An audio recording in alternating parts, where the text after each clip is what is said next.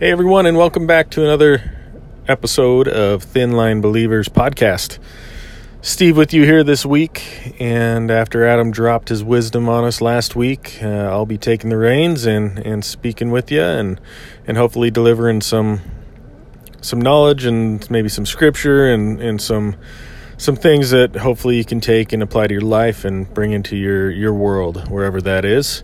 Uh, I know we have uh, mostly people around the Oregon area, Washington area that, that tune in, but we do have some international uh, listeners. It's pretty cool to see. So, to all of you guys tuning in around uh, now the world, uh, thanks for tuning in, and we hope it's beneficial to, to hear us chat you up a little bit. So, uh, me and Adam, we don't claim to be pastors, we don't claim to be teachers, we don't claim to be anything other than you know, two guys that are uh, taking that same walk with Christ that, that the rest of you are. We just feel it led to, to share some things with you, and, and hopefully you guys can glean some some knowledge and some experiences and, and apply those to your life. So, um, not to ramble anymore, but uh, I'm going to to speak on worship today. Um, I had it put on my heart that uh, that would be a good thing, and, and hopefully there's a few of you out there that that can take this and apply it to your lives. So, I guess I want to start with asking you, how do you worship personally? You know, how how does that look to you? Do you worship at all? Have you ever worshipped? Um, is this something that's foreign to you? Uh, is this something that that just doesn't doesn't really ring in your in your mind and, and in your life right now? when we hear the word worship, you know, if you're a believer, you often think of music, right? Standing arms open and up at church, you know, listening to the worship band, um, or head bowed in reverence praying, uh, or kneeling, or however position that you take at the time that you're praying. You know, others may think of diving into the Word when worship is mentioned. That's probably the, the first thing that comes to mind, though, is is the the worship music, uh, the praying, the you know the taking the time to to talk to God, those kinds of things. However, there are many you know different ways to worship when we think about it. You may possess possess a uh, certain skill set or attribute uh, that you can use to worship.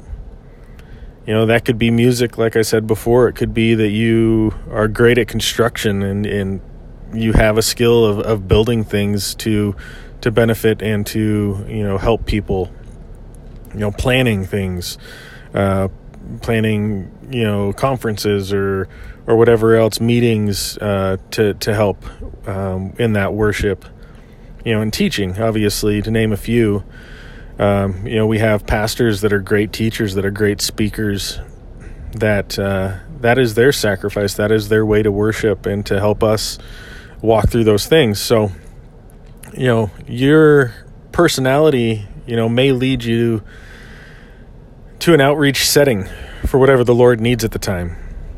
You know, but are you open for that, right? Are you open to have that happen, to have the Lord call on you and and use those skills and those attributes that that he gave you to to worship him in a way to sacrifice and benefit others through him you know, our hands bear witness, you know, to so much that has happened in our lives, right?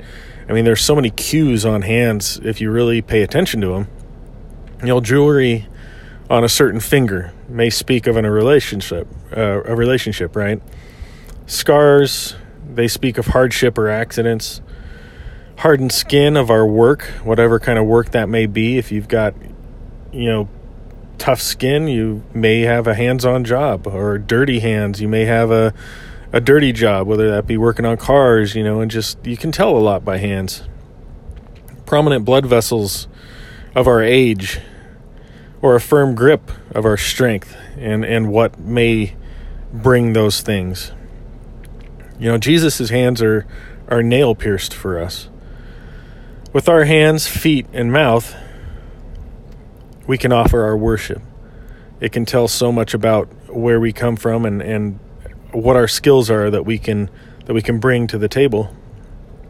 The main point about worship is that much of the time It is a sacrifice, and that can be tough for many. It has been tough for me at times.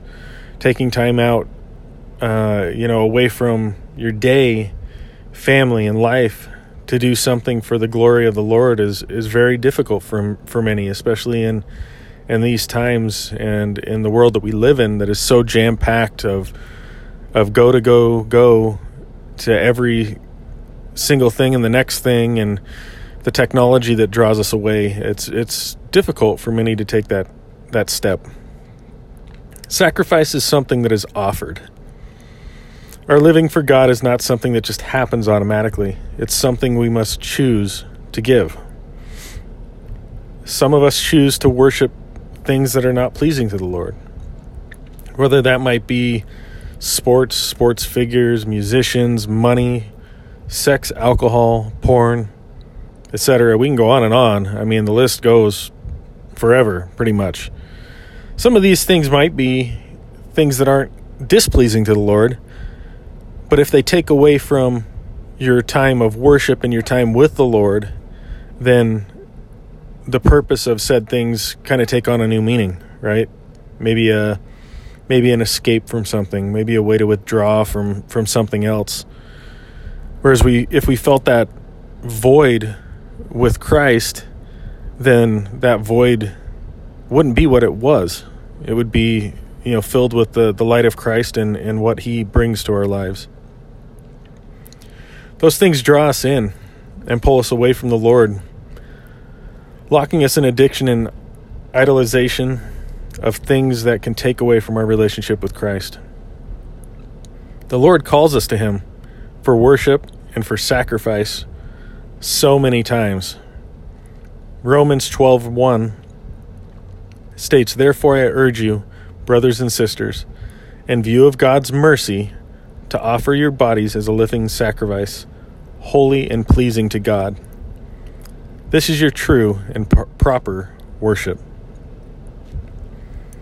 It is amazing to think that God views our lives as a holy and pleasing off- offering. Yet we know that it is because of the holy and pleasing sacrifice that Jesus made for us that this is true. Are there things, people, or an environment you're in or find yourself in often that keeps you from worshiping or using your God given skills for worship and sacrifice? What are those things in your life? Can you pinpoint them? It is easy to be impacted by the views of those around us as well colleagues, friends, classmates, and not even realize how we are being squeezed into the world's mold. Worship impacts the way we think and helps us view the world from God's perspective. Romans 12:2 states, "Do not conform to the pattern of this world, but be transformed by the renewing of your mind. Then you will be able to test and approve what God's will is, his good, pleasing, and perfect will." our various skills and abilities, you know, have been given to us for, for a purpose. And that purpose is not to make ourselves look good. That's not what it's about. They are gifts to be shared. Sharing our gifts takes willingness and opportunity. It may also require us to step forward rather than waiting to be asked. I ask you again what are your gifts? Have you been asked to serve and because of nerves or feeling unworthy, you've said no? do you feel like, well, I'm not worthy to do that. I did these things and these things in my life. There's no way that, that somebody could learn something from me or or from, you know, how dirty I am or whatever that is, right? One of the most important ways in which we learn is to reflect on our experience, to reflect on the things that have happened, things that we've done, good, bad, or indifferent. It enables us to explore why we found certain things hard or easy and think through how we can, you know, better prepare to put our learning into practice. Offering our lives as a living sacrifice is not a once and for all event. It is a commitment that we should practice or try to practice daily. My before shift prayer, you know, that I have prayed daily for a decade now, is my way to be sure I'm open to the Lord and to what He may put on my heart during that day. And I know I've shared it with you probably a couple times so far, but I'll say it again. Just so that maybe there's something that you can develop to open your heart each day uh, for for those kind of callings and those kind of opportunities. So each day I start the day at work with a prayer. Lord, give me the strength and knowledge to do my job today, the courage to do it without hesitation, and the honor and integrity to do it right. Lord, give me the opportunity to share your word and light with someone today. Amen. Yeah, I've shared many of my experiences and trials with you, all from, you know, time to time during the podcast, and I've encouraged you to do the same you know, it would be my hope that that maybe somebody would type one out, send it to us, send us a voicemail. You can send them on on the Anchor podcast. You can send one, um, maybe one that we can share, one that we can we can put out that isn't just me and Adam. That we can, you know,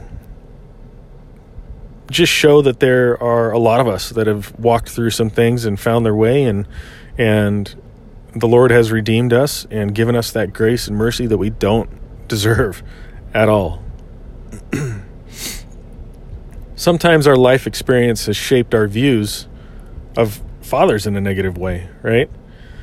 Jesus came to show us what God, the best of fathers, is like so that we, we may want to know him better rather than keeping our distance.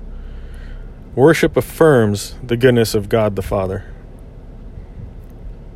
God's immense love is the lens through which, you know, we are to, to view everything, really.